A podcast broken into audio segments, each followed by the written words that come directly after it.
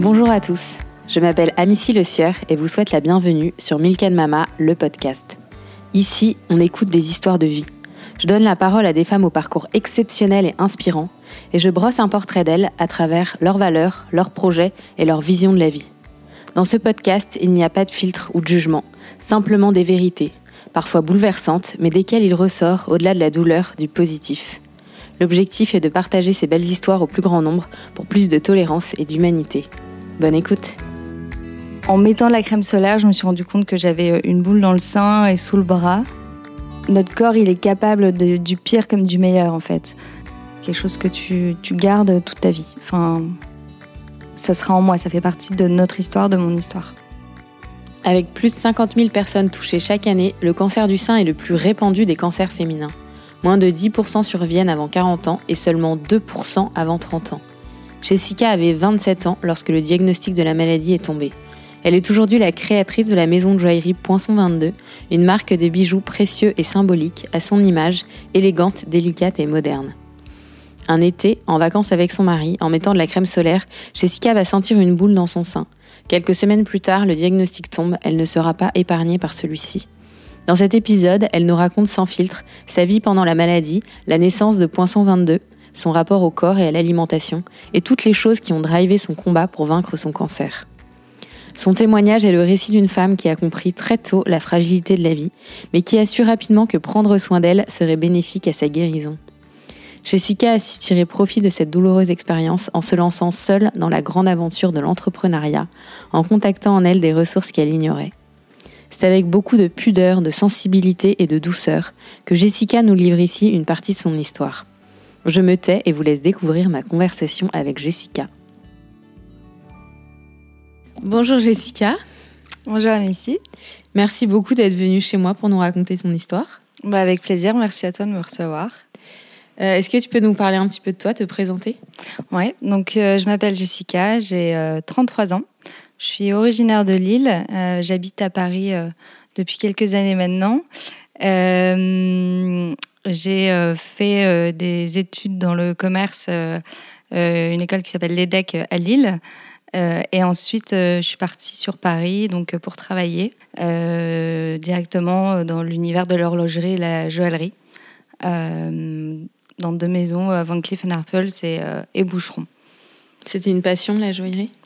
Euh, en fait, euh, j'ai surtout euh, tout de suite fait des expériences dans le luxe et j'adorais tout ce qui était euh, la beauté des matières, euh, le savoir-faire, le patrimoine des maisons, euh, les histoires autour des produits, des achats des produits aussi.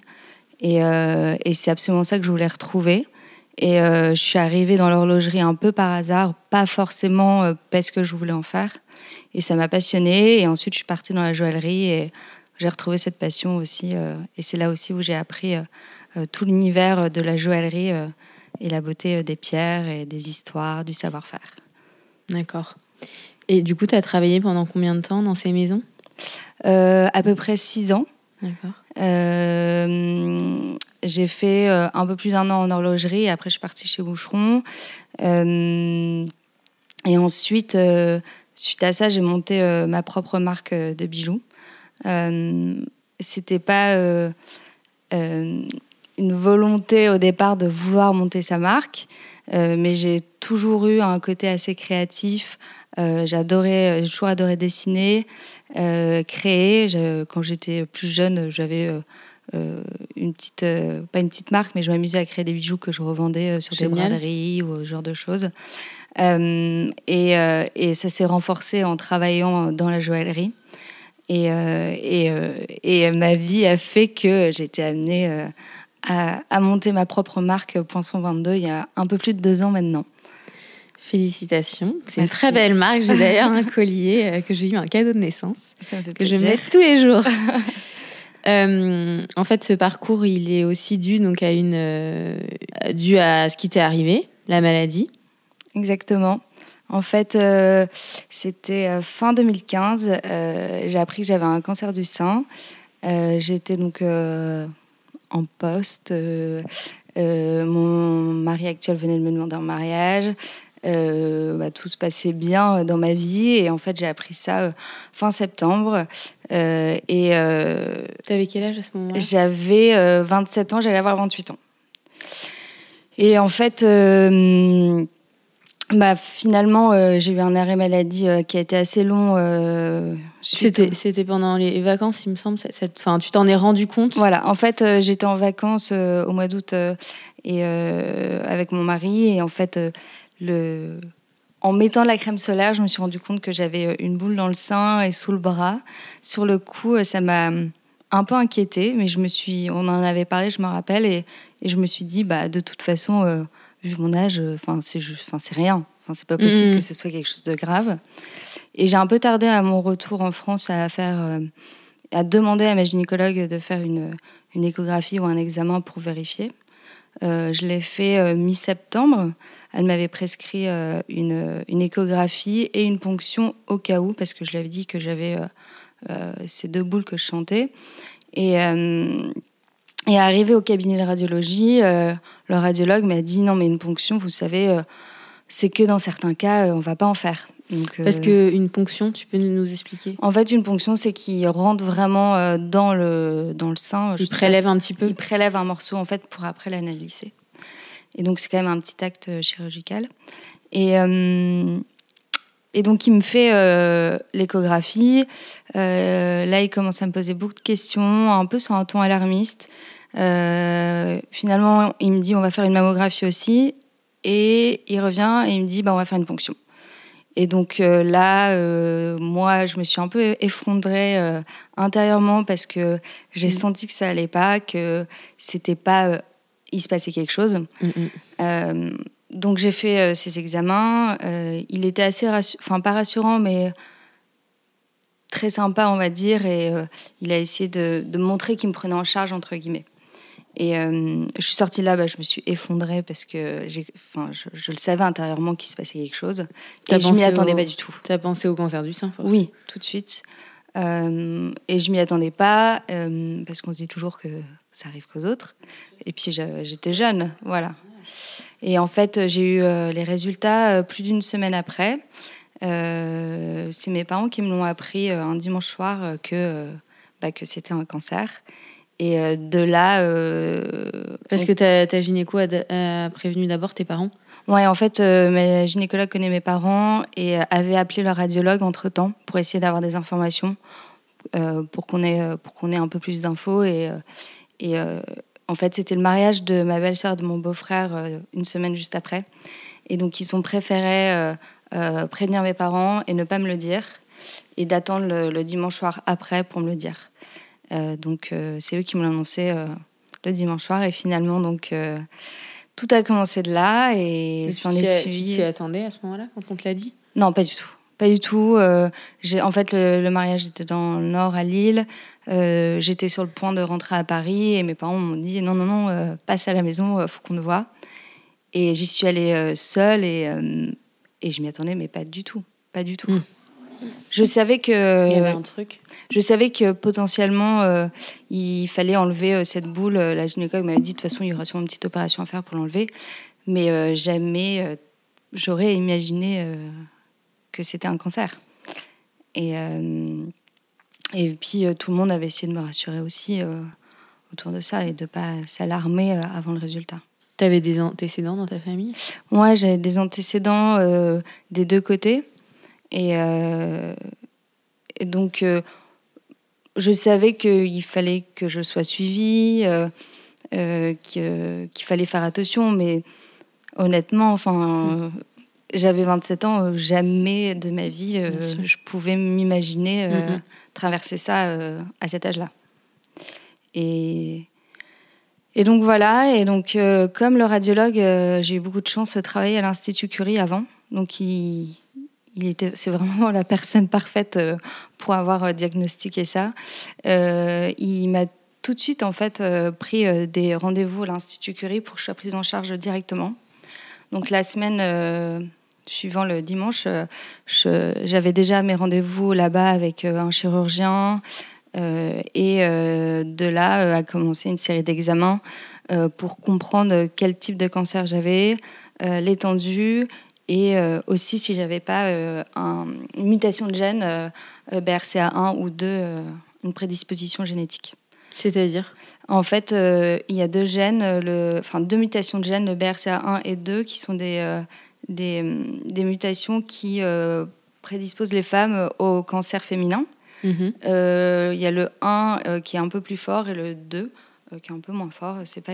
ça veut dire que quand tu as un cancer, tu as soit le 1, soit le 2 Non, c'est pas obligatoire. D'accord. Non, non, non. C'est, c'est, euh, je sais plus quel pourcentage, mais euh, tout le monde n'a pas du tout ça. D'accord. Et euh, quand tu as un cancer, tu n'as pas forcément une mutation de gène. D'accord. Mais en fait, ils se sont rendus compte, au vu de mon âge,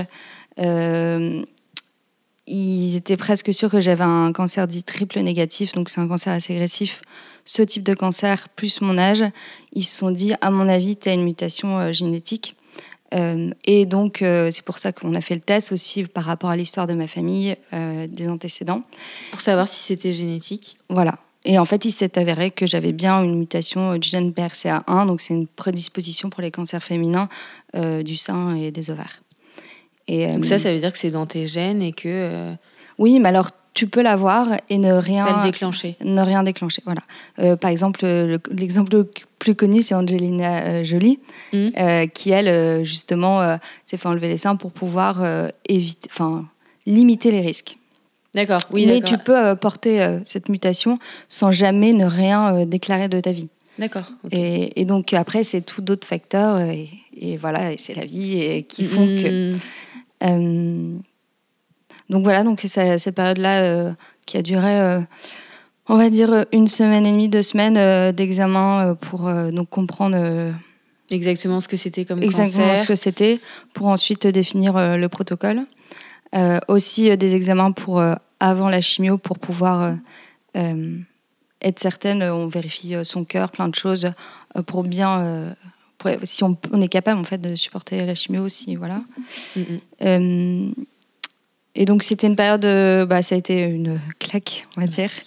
Surtout que j'avais une chirurgienne euh, qui était mon référent au début, euh, qui on va dire ne mâchait pas ses mots et qui, qui disait bien les choses directement. Et, et bah, elle était très dure dans ses propos, mais en même temps très réaliste. Donc ça, ça, je pense que à ce moment-là, ça m'a permis de me rendre compte que c'était quand même grave et que il fallait que bah, que je me batte, enfin que ça allait être euh, un gros parcours. Euh, pendant ces examens, moi, euh, on me rassurait autour en me disant bah ce sera peut-être qu'un petit peu de chimio, qu'une seule opération. Euh, tu fais pas forcément de la chimio quand tu as un cancer. Et en fait, elle m'a annoncé que c'était chimio, opération, qu'elle conseillait l'ablation du sein, radiothérapie. Et donc, j'ai eu la totale et je, enfin, mmh. c'était une deuxième claque pour moi mmh, parce mmh, que je me suis rendu compte que ça allait être long et dur. Ça veut dire que tu avais un cancer très avancé finalement? Euh, En fait, euh, c'était le triple négatif, c'est un cancer du sein qui est très agressif. Et euh, chez les jeunes femmes notamment, bah, les cancers, les cellules se reproduisent plus rapidement. Et donc, donc c'était important. Enfin, il fallait, enfin, il fallait y aller fort pour, pour stopper. Et en fait, c'est un cancer qui, qui, un type de cancer qui qui est, qui est agressif et qui en même temps a une, un taux de récidive assez important. Et euh, les, euh, les, traitements euh, ne sont pas, ils sont pas encore certains des, réponses aux traitements, comme pour d'autres cancers hormonaux qui sont, on va dire, tout aussi graves, mais peut-être plus faciles. Ils ont plus de facilité à les traiter. ils ont des protocoles vraiment prédéfinis. Donc, euh, donc voilà, et, euh, c'est ce que je te disais. Euh, je pense qu'inconsciemment, ces rendez-vous justement avec ces chirurgiennes qui ne mâchaient pas ces mots et qui, qui me mettaient face à la réalité, hein, parce que on est un peu dans le déni et on a du mal à, comprendre ce qui se passe. elle, a, elle a dit à un moment, parce que j'avais ma mère et ma belle-mère qui m'accompagnaient avec mon mari, parce que ils étaient là pour nous entourer quand on était jeunes, que elle aussi était inquiète, elle avait envie de savoir. Euh, elle posait donc euh, forcément des questions et, euh, et à un moment, la chirurgienne l'a stoppée en lui disant Non, mais madame, vous savez, l'important c'est de sauver votre belle-fille. Et je sais que sur le coup, ça m'a. Parce qu'elle posait quoi comme question? C'était par rapport aux enfants, justement. savoir, si, pouvoir, pouvoir en avoir plus tard, etc. Et, Et sur le coup, ça m'a, glacé, on va dire. Et, euh, et je pense que je l'ai vite euh, balayé de mon esprit, mais je l'ai toujours En fait, gardé inconsciemment attends, dans ma juste, tête. Ce qui t'a glacé, c'est ce qu'a répondu le médecin? Ouais. Parce que la le médecin a dit quoi? Elle a dit euh, l'important c'est de sauver votre belle-fille entre guillemets. euh, euh, ce qui se passera, les conséquences, c'est pas l'important aujourd'hui, c'est que c'est qu'elle guérisse. C'est qu'elle vive. Ouais, voilà. Mhm. Et, euh, et ça, ça, je l'ai toujours gardé un peu dans un coin de ma tête en essayant de le balayer, mais je sais que ça m'a un peu. euh, je l'ai jamais oublié, quoi. Ça m'a un peu drivé dans, dans toutes ces, euh, ces étapes de, de guérison dans la maladie. euh, de- ça a été très dur, mais en même temps, euh, euh, ça m'a mis face à la réalité, quoi. Et. euh, je sais plus où j'en étais. non, et du coup, donc à ce moment-là, là, tu commençais à, à te rendre compte que tu avais des gros traitements. Donc euh, là, euh, j'ai commencé, je pense, euh, deux semaines à peu près euh, après l'annonce, euh, euh, les traitements, la chimio. Euh, je me suis fait opérer juste avant pour euh, installer mon pack. Euh, C'est par là où passe euh, les, la chimio, en fait, euh, les médicaments, et, euh, et faire euh, une préservation euh, des ovocytes. Et, et après, donc j'ai commencé la chimio. Ça a été euh, au début euh, toutes les trois semaines, et après c'était euh, toutes les semaines. Euh, Ça veut dire qu'à chaque fois, tu vas à l'hôpital? Ouais, euh, j'allais à l'hôpital. J'avais, euh, je sais pas, c'était soit la matinée, soit l'après-midi, et euh, bah tu as ton médicament qui passe, euh, enfin la chimiothérapie qui passe dans ton pack. euh, et après, je rentrais chez moi. C'était, mais c'était, je passais soit la- toute la matinée, soit toute l'après-midi là-bas. Et à ce moment-là, tu, tu- du coup, au niveau de ton travail, parce que là, là tu travaillais dans un, Ouais. en joaillerie. Donc là, je travaillais. euh, au début, en fait, je l'ai annoncé donc euh, directement à mon boulot. Euh, j'étais, comme je le disais tout à l'heure, j'étais vraiment dans le déni au début. Euh, je voulais absolument pas euh, perturber ma vie. Je voulais avoir une vie normale. J'avais limite pas envie de le dire à mes amis au début. Je sais que je l'ai pas dit tout de suite. J'ai mis quelques jours à le dire. C'était très important pour moi d'essayer de garder mon travail et de pas être anormal entre guillemets. Et euh, donc j'ai continué d'aller au travail en me disant que pendant les moments de chimiothérapie, euh, euh, je, je me mettais une semaine off et je revenais après. Sauf que je me suis rendu compte que c'était euh, impossible. Euh, j'ai fait la première, je me rappelle, j'allais à pied au travail et j'avais du mal même à, à y aller à pied. Enfin, j'étais fatiguée, je devais faire des pauses. Euh, donc j'ai très vite euh, finalement arrêté. J'ai fait un peu de home office au début, mais euh, mais le fait que ça soit dur physiquement, psychologiquement aussi, je me suis rendu compte qu'il fallait que en fait je me concentre sur moi. C'était je m'occupe de moi et pas de et, et c'était ça mon travail. c'était c'était guérir. de guérir. Donc j'ai très vite arrêté et et c'était aussi, je pense, ingérable pour eux parce que euh, de me mettre en arrêt maladie tout le temps, c'était pas, c'était pas possible. Donc je crois que j'ai arrêté au bout de, de deux chimios, quelque chose comme ça. Euh, et puis de toute façon, ensuite mon protocole a changé. C'est passé toutes les semaines. Donc c'était, euh, c'était de toute Impossible. façon impossible.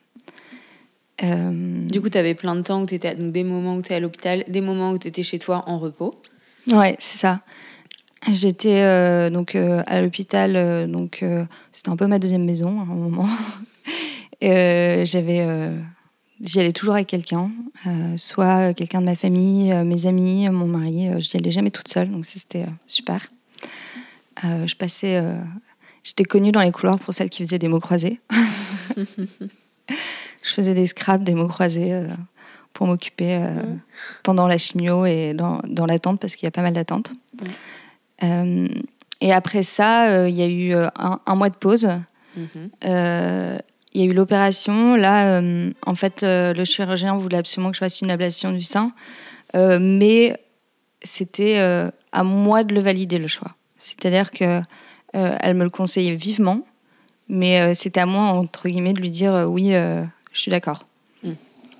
Donc euh, ça, euh, pour moi, c'était euh, c'était sûr que je voulais le faire.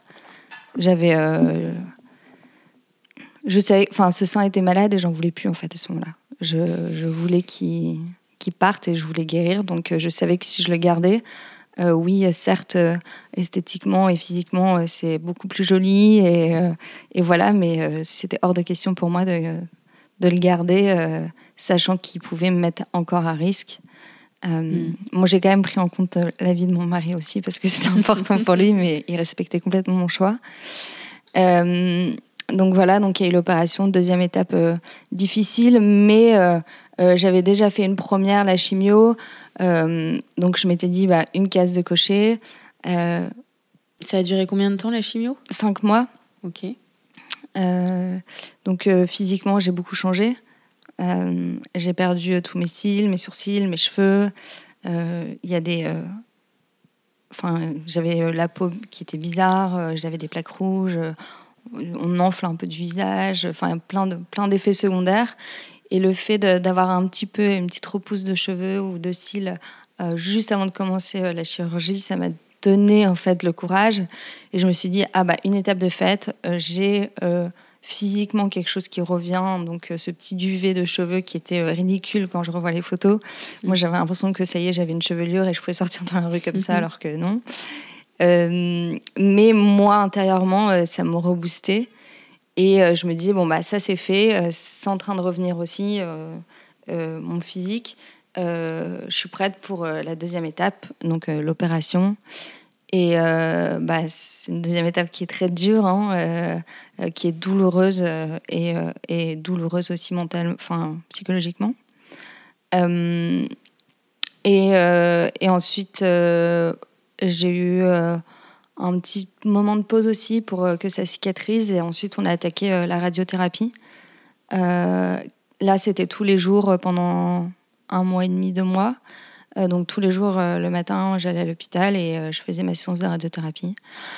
C'était dur parce qu'il fallait y aller tous les jours, donc j'en avais vraiment marre de l'hôpital et c'est douloureux, ça brûle. Ça se passe comment la radiothérapie? c'est, on est sur une table allongée, c'est comme des lasers qui viennent se mettre. C'est très rapide, mais ça brûle sa peau. D'accord. Donc j'étais voir un coupeur de feu, notamment à ce moment-là, pour pour essayer de m'aider. Ça avait bien marché. Pour, que, pour euh, que ça fasse pas mal pendant les, les traitements. Bah pour euh, même après enfin la peau elle est vraiment à vif euh, c'est déjà c'est une peau qui est fragilisée qui a une, quand même une grosse cicatrice. C'est oui c'est pas beau à voir enfin c'est bref. Et, et donc voilà et après ça a été on était arrivé à fin juillet et après il y avait euh, toutes les autres opérations de reconstruction. Mais en gros, voilà le parcours euh, du. Ça a duré à peu près un an finalement entre la chimiothérapie, l'ablation du sein et la radiothérapie. C'est ça. Et après, j'ai eu des opérations encore 4 euh, ou 5 sur, étalées sur deux ans après. Des opérations de. Bah de parce qu'en fait, euh, ils m'ont pas reconstruit mon sein tout de suite. je suis restée pendant un an et demi avec qu'un seul sein et, et il fallait euh, le temps que ma peau se répare. Euh, que la cicatrice aussi, euh, enfin cicatrise. Mm-hmm. Et donc, et la reconstruction, elle se fait en plusieurs étapes. elle peut pas, on peut pas remettre une prothèse comme ça sur une peau. il faut faire des injections de graisse pour essayer d'étendre la peau. J'avais aussi, j'ai aussi eu l'ablation du deuxième sein en prévention due à au type de cancer, euh, à cette prédisposition génétique. Et ça, ils n'ont euh, pas pensé le faire, euh, faire les deux en même temps bah, En fait, c'est quand même des grosses opérations. donc, c'était une chose à la fois. On ne pouvait pas. non. Et de toute façon, je ne pouvais pas être reconstruite tout de suite. Et donc, il valait mieux faire les deux seins en même temps pour avoir quelque chose de plus harmonieux. Bien sûr. Donc, ça, voilà, c'est le parcours un peu euh, global euh, du traitement. Euh. donc ça, ça a duré un an à peu près. Ouais. Et, et ensuite Donc voilà, donc ensuite, bah, on va dire vers le mois d'août, juillet-août, donc j'avais fini la radiothérapie, j'en avais plus que marre, j'avais, j'étais encore très fatiguée et je voilà, j'avais les conséquences de tout, tout ce parcours, mais j'avais besoin intellectuellement de, de retrouver une activité, aussi de rentrer un peu dans le même mood que toutes mes copines de mon mmh. entourage qui avaient une vie normale et qui travaillaient, etc. Et donc, pour mon, je pense pour ma reconstruction, moi aussi pour, euh, bah pour mon bien personnel, j'avais besoin de faire quelque chose. Donc, euh, je, me suis, je me suis un peu amusée à réfléchir à une idée de, de, de marque de bijoux euh, avec un concept. J'adore dessiner, donc j'ai commencé à dessiner des médailles, là en l'occurrence, et à réfléchir en fait à, une idée de, de business en faisant un petit business plan. Et c'était vraiment dans le but de m'occuper. J'avais une copine qui montait sa boîte, mon mari qui est entrepreneur. Donc ça m'avait un peu boosté dans tout ça. Euh, j'étais partie là-dedans et ça me plaisait. Et euh, je suis quand même revenue au, au travail en novembre. Euh, donc euh, j'y suis retournée et en fait ça a été très compliqué pour moi parce que bah, j'ai quitté euh, pendant un an une entreprise, il se passe beaucoup de choses, euh, on retrouve pas forcément le même poste. Puis toi tu avais dû changer. Moi j'ai énormément changé j'avais plus du tout les mêmes attentes. ma priorité c'était moi parce que j'avais quand même ce poids au-dessus de moi me dire fais attention quand même, ça peut revenir. Donc, et puis j'étais physiquement plus fragile et euh, dans ma vie, j'avais plus les mêmes envies non plus. Euh, j'avais, j'apportais une grande importance euh, à, me protéger, me préserver et, entre guillemets à l'essentiel, c'est-à-dire qu'est-ce qui me rendait heureuse. Et donc tout ça a fait que je, je, me suis dit c'est plus pour moi, même si j'adore cette entreprise, j'adore mon travail et, tout ça, euh, c'était pas adapté pour moi à ce moment-là. J'avais aussi un stress supplémentaire, c'est que je savais que j'avais des opérations à venir et je voulais pas être. Euh, euh, je suis de nature très stressée, je voulais pas être stressée par rapport à ça, de devoir faire des arrêts maladie à répétition et d'être dépendante de quelque chose en fait. Et donc j'ai décidé de quitter, je suis partie en mars. Et là, je me suis dit, bah, peut-être que c'est le moment de monter cette euh, boîte sur laquelle euh, tu as travaillé. Euh, si ça se passe bien, tant mieux. Si ça se passe pas bien, c'est pas grave. tu auras essayé et ça aurait été une, expérience. Donc j'ai commencé à travailler dessus un peu plus sérieusement. et je pense, ouais, j'avais déjà, enfin, en étant chez Boucheron, je continuais quand même à, travailler dessus parce que ça m'amusait et que, et que voilà, enfin, j'aimais bien. Et donc, euh, j'ai repris euh, à fond, on va dire, euh, en avril. Et, là, donc, bah, j'ai, commencé à, à, créer un site, à tout développer. Et l'idée, c'était pour moi de tout faire moi-même. Très peu investir et me dire bon bah voilà c'est un nouveau challenge. Euh, ton projet challenge maladie, on le met de côté entre guillemets, et là on, rebondit sur euh, autre chose qui, euh, qui pour moi était un gros challenge. Parce que monter sa boîte c'est c'est pas c'est pas donné à tout le monde, c'est pas facile, mm. et, et, et donc ça a été un peu on va dire j'allais dire ma route de secours, mais c'est pas ça, mais ça m'a permis de me reconstruire et de euh, reprendre confiance en toi. Reprendre confiance en moi, euh, me connaître euh, et, et me découvrir en même temps, tu vois. et de challenger aussi. Ouais, c'était un énorme challenge et, et mine de rien, j'étais pas au top dans, physiquement et mentalement et, et, ça a clairement participé à ma reconstruction et encore aujourd'hui. Et, et je suis hyper contente de, de m'être lancée là-dedans euh, en me disant, euh, euh, en, fait, en m'écoutant, en me disant ce que tu faisais et que t'aimais, c'est pas adapté à toi, parce que c'était quand même une décision, une, décision difficile, parce que je sais pas dans quoi je me lançais non plus. Mais, mais je sais plus ce que je disais. Non, que ça avait participé à ta reconstruction, que ça avait été finalement un peu indispensable à ce moment-là, parce que tu en avais besoin pour te reconstruire, et, euh, et que tu n'avais pas, forcément, pas du tout choisi la facilité. Ouais, voilà. Parce que, euh, surtout, tu as tout fait toute seule.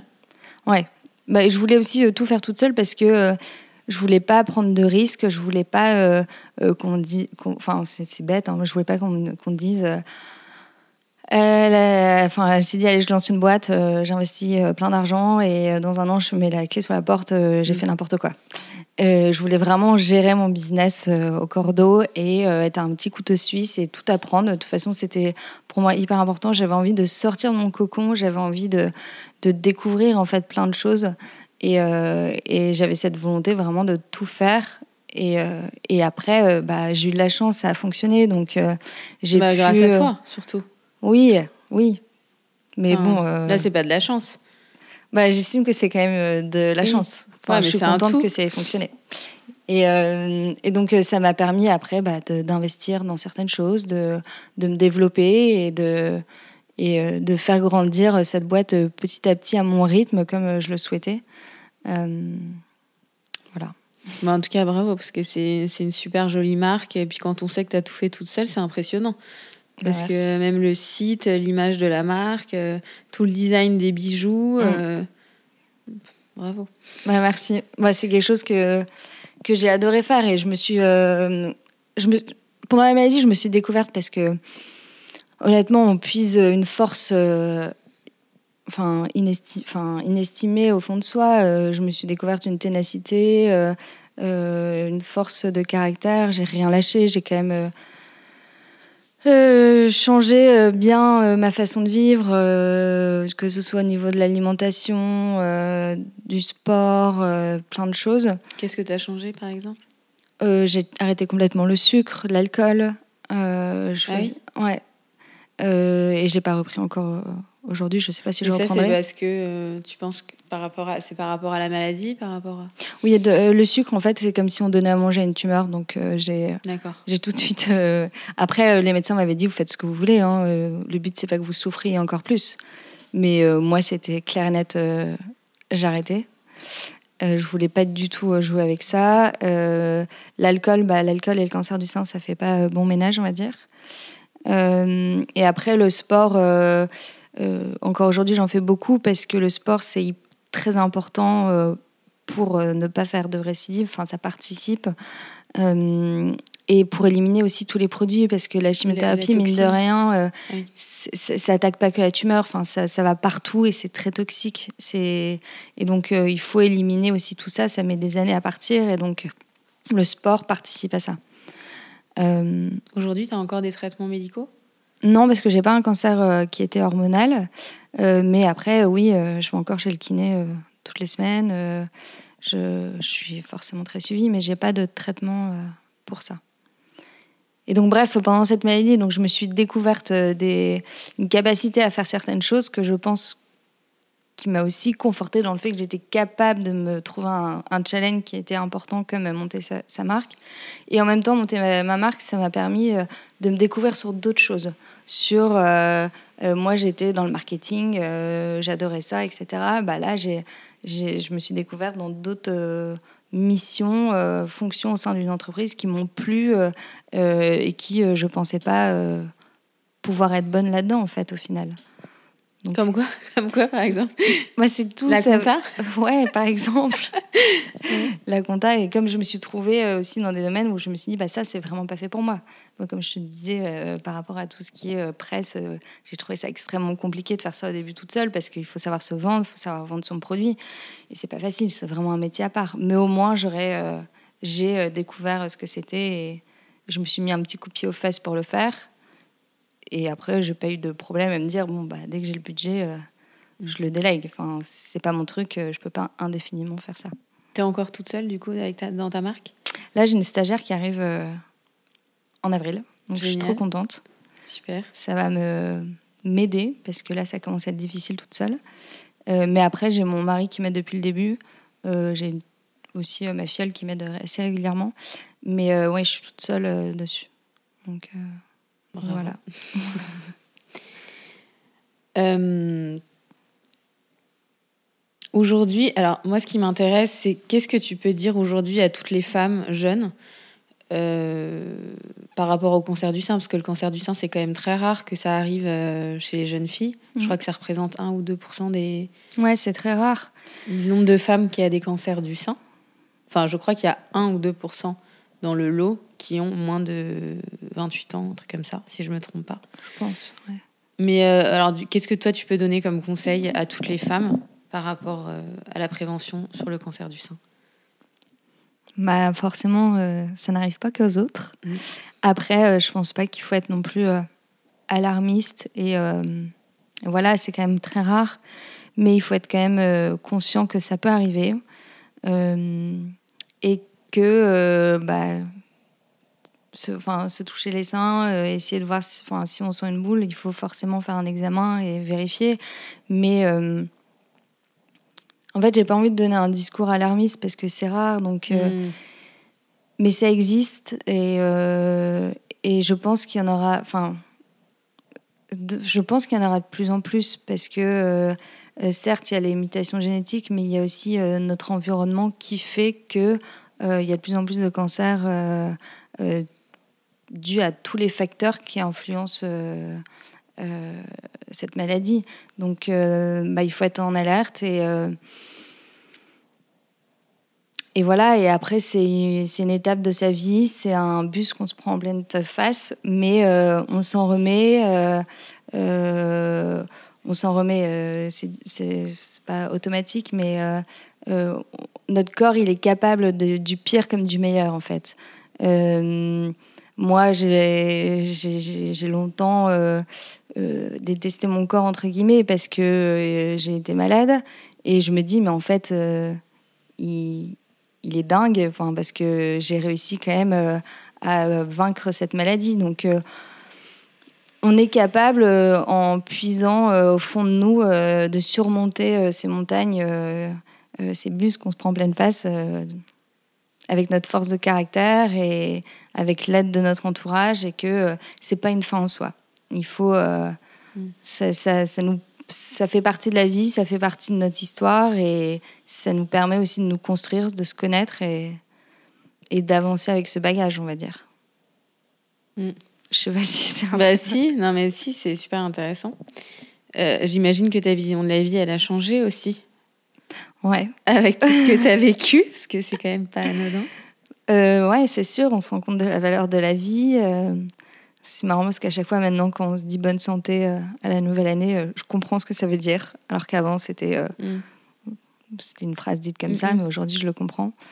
Oui, la valeur de la vie, la valeur aussi de de l'amour aussi, de enfin Parce que toi, tu avais ton, ton mari pendant toute cette période qui t'a accompagné. euh. ouais, il, enfin lui, euh, il a été un pilier à côté de moi depuis le début. euh, quand on a appris euh, tout ça, on n'était pas encore mariés.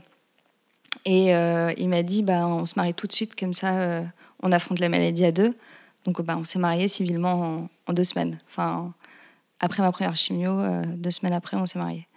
Donc, c'était une, Une très belle preuve. ouais, d'amour. une très belle preuve d'amour. Donc, euh, c'est sûr que ça, ça crée quelque chose dans un couple. hein. Ça, ça renforce, euh, comme ça peut détruire aussi un couple. hein. C'est euh, quand même une étape très. Enfin, c'est quand même une, une expérience très dure. Enfin, et c'est c'est pas quelque chose qui est temporaire. C'est quelque chose que tu, tu gardes toute ta vie. Enfin, ça sera en moi. Ça fait partie de notre histoire, de mon histoire. Et après, euh, oui, on, on se rend compte euh, de la valeur aussi de sa famille, de l'amitié. euh, ouais, on se rend compte de la valeur de la vie.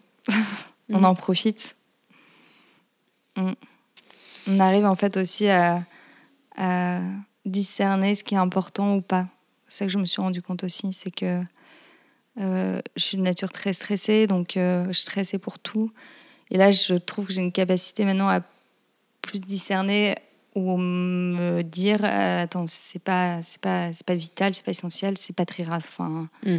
on relativise beaucoup Et en dehors de tous les traitements que tu avais à l'hôpital, euh, est-ce qu'il y avait un suivi euh, un peu plus par le corps, médecine douce, qui t'a permis de, de te reconstruire ou de supporter les traitements? Alors euh, j'ai fait pas mal de choses. donc j'ai fait j'ai été voir un homéopathe donc pour m'aider justement sur tous les effets secondaires de la chimiothérapie. j'ai fait de l'acupuncture énormément pour m'aider que ce soit pour les opérations, la radiothérapie, la chimio. Euh, ça, de la...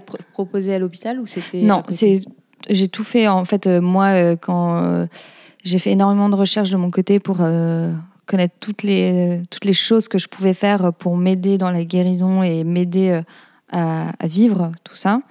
Et il y avait l'homéopathie, la, la, réflexologie aussi plantaire, l'acupuncture euh, acupuncture, j'en faisais euh, euh les séances sandwich, c'est-à-dire avant mes séances de chimio et juste après. Euh, ça, ça t'a beaucoup aidé? Énormément, ouais. Bah, pour tout ce qui est euh, nausée, énergie, tout ça, ça m'a beaucoup aidé. la réflexologie aussi. après, j'ai été voir un coupeur de feu aussi à un moment. Donc tout ça, c'est des choses qui ne sont pas proposées à l'hôpital, euh, mais euh, en fait, euh, en se renseignant, tu, tu, te rends compte que c'est indispensable. Enfin, c'est indispensable et c'est aussi une chance de pouvoir le faire parce que bon, c'est pas des soins qui sont forcément très bien remboursés. Donc tout le monde n'y a pas accès. C'est dommage quand même ça que ce soit pas pris en charge dans le cadre du traitement. Ouais. Et c'est un peu une injustice d'ailleurs parce que ça, enfin, ça apporte énormément, ça aide beaucoup et et je suis sûre, moi, que ça, ça a participé à, au fait que je réponde bien au traitement et, et que moi, euh, euh, je les supporte euh, le mieux possible. et après, à côté de ça. tu faisais, pendant les traitements, de toute façon, tu faisais pas de sport du tout? Si, je faisais, j'avais trouvé une prof de yoga qui venait une fois par semaine chez moi et qui s'adaptait selon ma forme. et c'était pour m'apprendre à, à, gérer la douleur aussi, euh, et aussi euh, me, vider l'esprit et faire un peu quand même d'exercice physique. Et, euh, après, j'essaie de marcher le maximum pour éliminer tout ce qui était toxine de mon corps, prendre l'air. Donc c'était, de temps en temps, c'était un peu, enfin c'était limité hein, souvent, mais je, gardais toujours en tête qu'il fallait quand même que j'ai une activité physique parce que je savais que c'était essentiel dans le parcours euh, de, de la guérison. Et encore aujourd'hui, euh, je continue à faire de l'acupuncture, de la réflexologie, euh, énormément de sport aussi, parce que bah, mon corps, forcément, il, est, il a vécu quelque chose. Et donc, pour l'aider, toutes ces médecines parallèles, pour moi, elles sont, elles sont essentielles. Elles me font du bien aussi. Donc, Et tu disais tout à l'heure que tu avais une nouvelle hygiène de vie. Ouais, alors. Euh, Mais euh, du coup, tu buvais plus d'alcool, plus de sucre. Plus de sucre, plus d'alcool. Euh, j'ai, je mangeais déjà un peu bio, mais je suis passée complètement bio. J'avais arrêté tout ce qui était lait de vache aussi. et, et j'ai été, mais et je le suis encore très stricte avec moi-même là-dessus. C'est-à-dire que je ne mange vraiment pas un gramme de sucre. je vais jusqu'à regarder euh, les compositions euh, pour ce qui est salé, parce qu'il y a du sucre un peu partout, il hein, ne faut, pas se mentir là-dessus. Et euh, je m'autorise que les fruits. Et en fait, comme les médecins, je l'avais lu et je le savais que les, le sucre, c'était, ça nourrissait la tumeur. pour moi, il était, en fait, il était inenvisageable que je fasse pas tout de mon côté pour pouvoir guérir. Et donc, j'ai vraiment tout fait dans l'extrême, je crois. Enfin, et ça, c'était, ça, c'est aujourd'hui et c'était pendant les traitements aussi. Pendant les traitements, tu avais une, euh, ouais. avais une hygiène euh, alimentaire, c'était la même? Ouais, j'ai commencé, euh, je crois que c'est après. J'ai pas commencé dès la première chimio, mais je me rappelle le jour où je me suis dit, ah, tiens, ça, c'est le dernier truc sucré que je mange. Et hum, ouais, je l'ai fait à fond parce que je pouvais pas me permettre de ne pas avoir tout fait pour guérir, en fait si on m'avait annoncé que les traitements n'avaient pas répondu, je m'en serais énormément voulu. Et, euh, et, je voulais vraiment tout faire pour, euh, pour y arriver.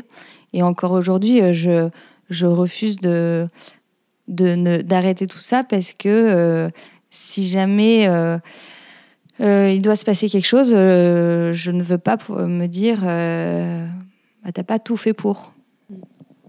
Et donc après, il faut aussi que je, sois plus cool un peu avec ça, mais pour le moment, j'en souffre pas. Enfin, ça me, c'est pas un, supplice pour moi de pas manger de sucre ou de pas boire d'alcool. donc tant que ça me fait pas souffrir, que c'est pas une souffrance supplémentaire, je continue. T'es guérie aujourd'hui? Euh, parce que je demande souvent à mon oncologue. Euh, en gros, euh, non, on n'est pas guéri. on est. enfin, je serai toujours sur surveillance toute ma vie, en fait. J'ai très bien répondu au, traitement. Le, le, chirurgien était super étonné. et, et donc, ça, c'était une super nouvelle. Mais mais je vais être, euh, je suis euh, énormément suivie euh, par rapport à tout ça parce que, comme il dit, je suis une femme à risque à cause de cette mutation de gène. Et, et, et, donc, ça va être quelque chose qui va me suivre toute ma vie. Et c'est quoi les prochaines étapes de la reconstruction? La prochaine étape, c'est la reconstruction mammaire avec les aréoles et le mamelon. Euh, que j'ai euh, mis un stop en fait. Euh, j'en avais marre de, des opérations. Et donc, il faudrait que je le fasse dès que je le sens psychologiquement et dès que j'ai le courage de, repartir là-dedans. je pense pas qu'il. Je pense qu'il faut que je le fasse pas non plus dans trop longtemps, mais j'avais besoin d'un break, de sortir un peu de tout ça et j'avais plus la force, plus le courage. Et et ça sera une, euh, un autre projet, on va dire, un prochain projet. C'est quoi les prochaines étapes de ta marque de bijoux Prince 22 euh, On va dire que la, déjà euh, durer, parce que c'est pas facile de durer. Hein, c'est super de le commencement, il y a l'effet nouveauté, mais le plus dur c'est de durer dans le temps. Donc si j'y arrive déjà, je serai super contente. Et prochaine étape, bah, je me pose beaucoup de questions sur un, un lieu physique euh, comme une boutique. Euh, déjà, là, de, le fait d'avoir euh, une personne avec moi, une stagiaire, c'est déjà une petite étape pour moi. donc voilà. J'y vais vraiment step by step. Génial. Comme on est dans Milkan Mama, je vais te poser la question. T'as as des projets d'enfants? Ouais, bien sûr. Après le cancer, c'est un peu, quand on est jeune, la double peine, on va dire. Euh, donc euh, oui, bien sûr, un jour, euh, enfin, on aimerait bien et c'est notre petit rêve. euh, je sais pas s'il y avait d'autres choses que tu voulais ajouter par rapport à, à toute cette période, par rapport. Parce qu'il y a un truc dont tu n'as pas du tout parlé dans le, dans le témoignage. Il n'y a pas des associations ou des. Si, alors en fait, au tout début du diagnostic, j'ai commencé bah, honnêtement, après, euh, quand tu es jeune, euh, tu n'es pas du tout en alerte sur ce sujet-là, tu t'es pas du tout renseigné. Euh, et j'ai commencé à faire des recherches pour essayer de trouver des femmes qui avaient comme moi. Donc, j'ai pas trouvé quelqu'un qui avait le même diagnostic que moi, mais j'ai trouvé d'autres femmes qui, qui, avaient eu des cancers. Et donc, j'ai énormément appris pour tout ce qui était euh, les produits pour essayer de ne pas perdre ses cheveux, euh, ses cils ou euh, les vernis pour ne pas perdre ses ongles, ce genre de choses. et ça m'a aussi rassurée de voir des, des témoignages, de me dire bah, n'es pas la seule. Et après, en termes d'association, bah, à l'hôpital, il y a un suivi. Donc, il y a un suivi psychologique? Oui, il y a un suivi psychologique. j'ai bon, été aussi à l'extérieur, mais c'est vrai que il y, a des, il y a un magazine aussi qui s'appelle euh, Rose, le Rose Magazine, euh, que je connaissais pas avant et qui est distribué à l'hôpital, justement, où euh, c'est plein d'articles et c'est super bien parce que c'est comme si on avait le L, mais pour. les femmes qui ont un cancer? Exactement. Du sein, ou... Non, non, tous les cancers. pour les femmes. Pour les femmes. je pense qu'il y a une version homme qui existe d'ailleurs. je je suis pas sûre. Et, et ça, bah, c'est c'est des supports qui sont très riches et importants pour quelqu'un qui est dans la maladie parce que euh, on se sent euh, pas seul et on apprend plein de choses. Euh, que ce soit pour nous aider dans notre vie tous les jours ou sur pour nous mentalement, psychologiquement réfléchir et se reconstruire. Et après, j'avais pas forcément non plus envie. J'ai rencontré deux personnes qui avaient eu un cancer mais qui étaient plus âgées un cancer du sein. J'avais pas non plus forcément envie de rentrer dans des associations, de, de rencontrer plein de monde parce que je voulais pas que ma vie elle tourne qu'autour de ça en fait. Mm. C'était déjà, euh, ça avait déjà euh, envahi ma vie et, mm. euh, et en fait j'avais juste envie, c'était de d'essayer d'avoir une vie presque normale et donc j'ai un peu rejeté tout ça. Je voulais pas trop m'impliquer là-dedans parce que je je voulais pas que ça devienne ma vie en fait. Et qu'est-ce qui a été le plus difficile dans la maladie? Euh... bah, euh, Physiquement, hein, euh, c'est dur hein, de, à 28 ans euh, d'avoir bah, plus de cheveux, de transformation Tu avais une perruque du coup? Ouais, j'avais une perruque, mais je la détestais. Enfin, je l'aimais pas du tout. Chez moi, Parce que c'est vrai que parfois, enfin, ils font quand même des choses, parfois ça ne se voit pas, non? Ouais. Oui, mais bien sûr, forcément, j'imagine que quand c'est toi, tu Non, mais après, c'est super, hein, les perruques, ils sont hyper bien faites. Euh, il y avait des prothèses aussi qui existaient euh, pour euh, le sein, mais je n'aimais pas, donc je la mettais pas. la perruque, je la mettais à l'extérieur, ou alors je mettais un bonnet, mais c'est vrai que j'aimais pas non plus. C'est très dur de s'accepter physiquement, et encore aujourd'hui. Surtout pour une femme. Ouais, pour une femme, une jeune femme euh, on a envie d'être féminine, d'être belle pour son mari. Enfin, c'est plein de choses comme ça. Et, c'est vrai que c'est pas une. Enfin, c'est n'importe quelle période de sa vie, c'est compliqué, mais euh, c'est. C'est très dur de s'accepter et, euh, et, encore aujourd'hui parce que bah, on a ces cicatrices, on a, on se voit physiquement tous les jours, donc c'est pas quelque chose qu'on oublie.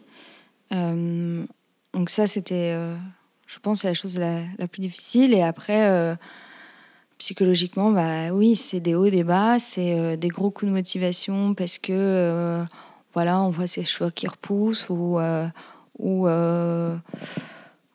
on reçoit de l'amour et ça nous redonne du courage et, et donc on, on, avance, mais c'est aussi des gros coups de mou, hein, faut pas se le cacher, c'est très dur et, et encore aujourd'hui, c'est un peu les montagnes russes, hein, c'est de toute façon, c'est et ça me fait, ça me fait rire que c'est un peu les montagnes russes. C'est comme une entreprise, c'est un peu les montagnes russes. c'est dur, c'est facile. Mm, mm, mm. Et, euh, et, voilà. Bon, en tout cas, tu as récupéré des cheveux magnifiques. Ouais, je suis assez contente. je suis passée par une période de cheveux courts bouclés et c'est revenu comme avant. bon, en tout cas, physiquement, on soupçonnerait pas que tu as vécu tout ça quand on te regarde. Non, je pense que, enfin, aujourd'hui, euh, ça se voit pas. Il y a que moi qui le vois. Mais, euh, mais je le vois et, et même euh, avant, je me rappelle, je disais toujours euh, est-ce que ça se voit avant que je sorte euh, quand j'avais ma perruque ou parce que j'avais plus de sourcils et cils et mon mari me disait toujours non, t'inquiète pas, ça se voit pas. Mais on revoit les photos, il me dit ça se voyait que je t'avoue, ça se voyait en fait. Ouais.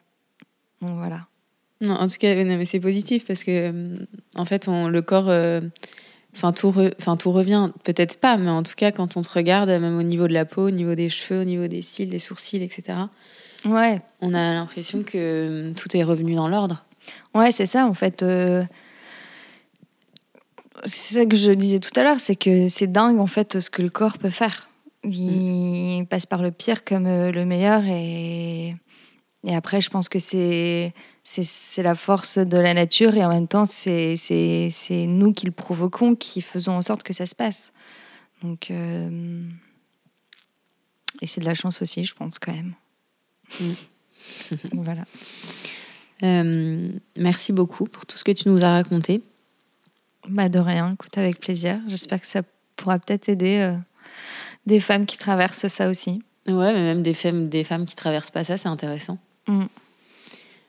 Euh, on va passer au six mots de la fin de Milkan Mama.